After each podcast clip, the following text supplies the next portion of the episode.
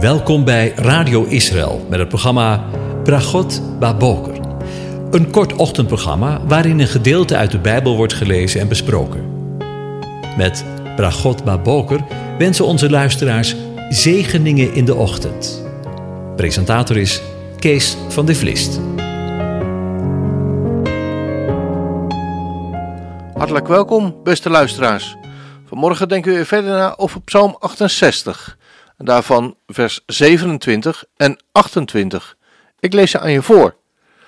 Loof God in de samenkomsten. Loof de Heere, u die voortkomt uit de bron van Israël. Daar is Benjamin, de kleine, die over hen heerste. Daar zijn de vorsten van Juda, hun gezelschap. De vorsten van Zebulon, de vorsten van Naphtali. Tot zover over het loven van de Heer gesproken. Prijs in de gemeente God, mijn Heer, lezen de rabbijnen voor loof de Heere in de samenkomsten. De rabbijnen zeggen hier dat het opmerkelijk volgende over.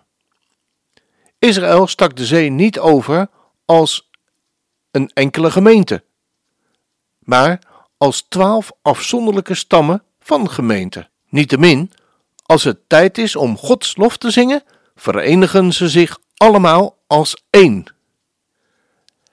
En dan de uitdrukking die u voorkomt uit de bron van Israël. U die voorkomt uit de bron van Israël. Daar verbinden de rabbijnen zelfs de peuter op de knie van zijn vader en het kind aan de borst van zijn moeder aan. Ook zij waren getuigen van de glorie van God op zee en barstte uit in gezang. Zelfs de voeters van de baarmoeder van zijn moeder zong er een lofzang bij. In gemeente loof God nu, Heer, vanaf de schoot, de bron van het menselijke leven van Israël. Dit zin speelt op de deugdzame Joodse vrouwen die hun kuisheid fel beschermden, ondanks het feit dat de Joden honderd jaar lang in de ban waren van onzedelijke Egyptenaren hield de stamboom van Israël zo zuiver als een verse fontein die de bron, de baarmoeder, bewaakt. Tegen verontreiniging, aangezien Gods hulp in staat stelde hun zuiverheid te behouden, is dit het onderwerp van dit loflied. Mooie gedachte, hè? Vind je niet? Maar het is niet alleen een mooie gedachte, want, zegt Yeshua, Yeshua zelf, uit de mond van de kinderen en van de zuigelingen hebt u voor uzelf lof tot stand gebracht. Weet je, elke keer weer wanneer we het woord van de God lezen en onderzoeken, komen we tot de conclusie dat Gods woord één is. Dat er zich niet tegenspreekt. Zo ook hier. Dan vervolgt de tekst: Er is Benjamin, de jongste heerste over hen, zegt het vervolg van de tekst. Toen Israël in het midden van de zee stond, zeggen de rabbijnen, in een ongewijde geschiedenis, begonnen de stammen ruzie te maken.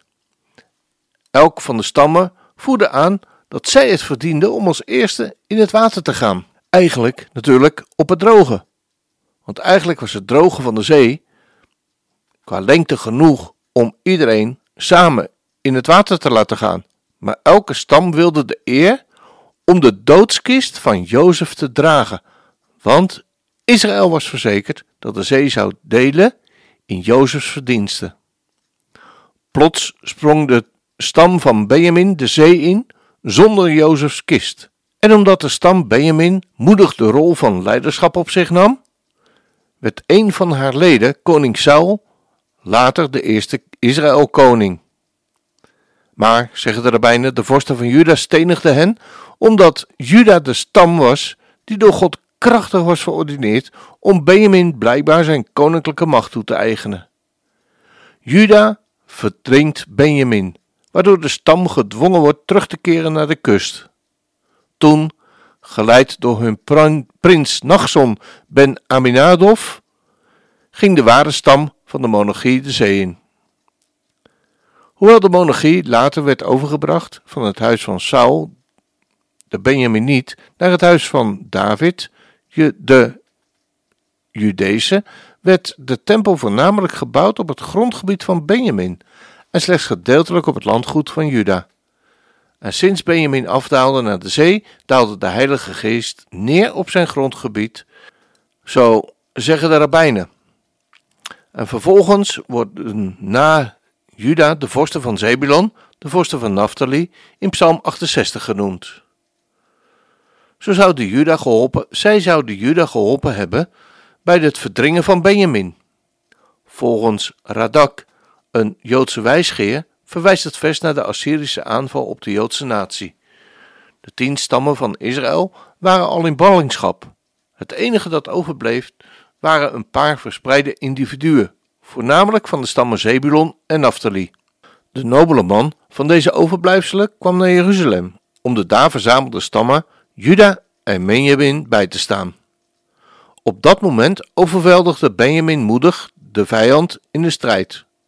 Toen de overwinning behaald was, verenigden alle verenigde stammen en verschillende stammen zich om God te zegenen. Weet u, ik weet uiteindelijk niet of de buitenbijbelse geschiedenis die we zojuist gelezen hebben en achter de versen van Psalm 68 worden gelezen een juiste weergave is. Maar dit weet ik wel. Loof God in de samenkomsten. Loof de Heere, die u voorkomt uit de bron van Israël. Als dat geen zegen is, we gaan luisteren naar een opname van Amy Grant met het lied El Shaddai.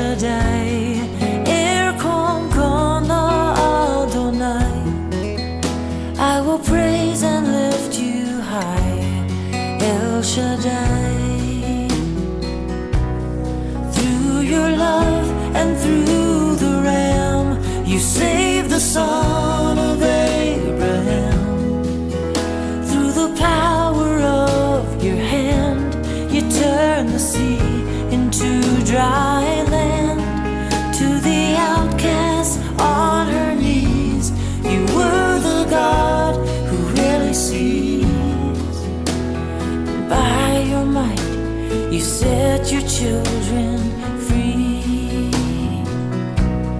El Shaddai, El Shaddai, El Elyon Adonai. Age to age, you're still the same.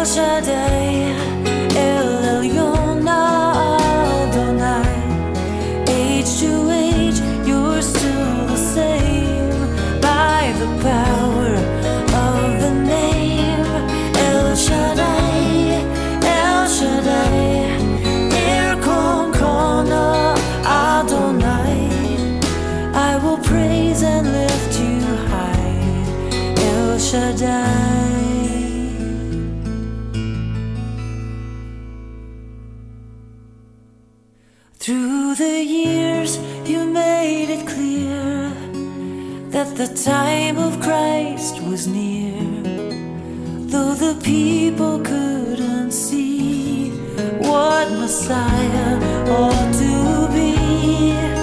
Your most awesome work was done through the frailty of your Son. I will praise and lift you high, El Shaddai.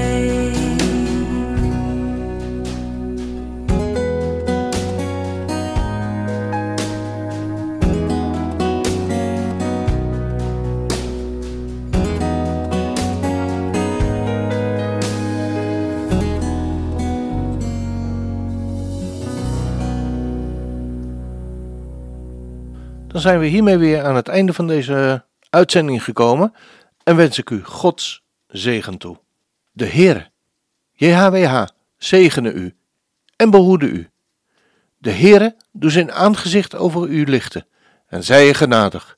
De Heere verheffen zijn aangezicht over je en geven je zijn vrede, zijn shalom.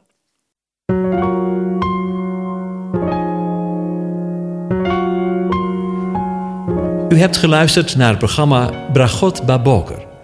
Een kort ochtendprogramma waarin een gedeelte uit de Bijbel wordt gelezen en besproken. Wilt u het programma nog eens naluisteren, dan kan dat. Ga naar radioisrael.nl en klik onder het kopje radio op Uitzending gemist.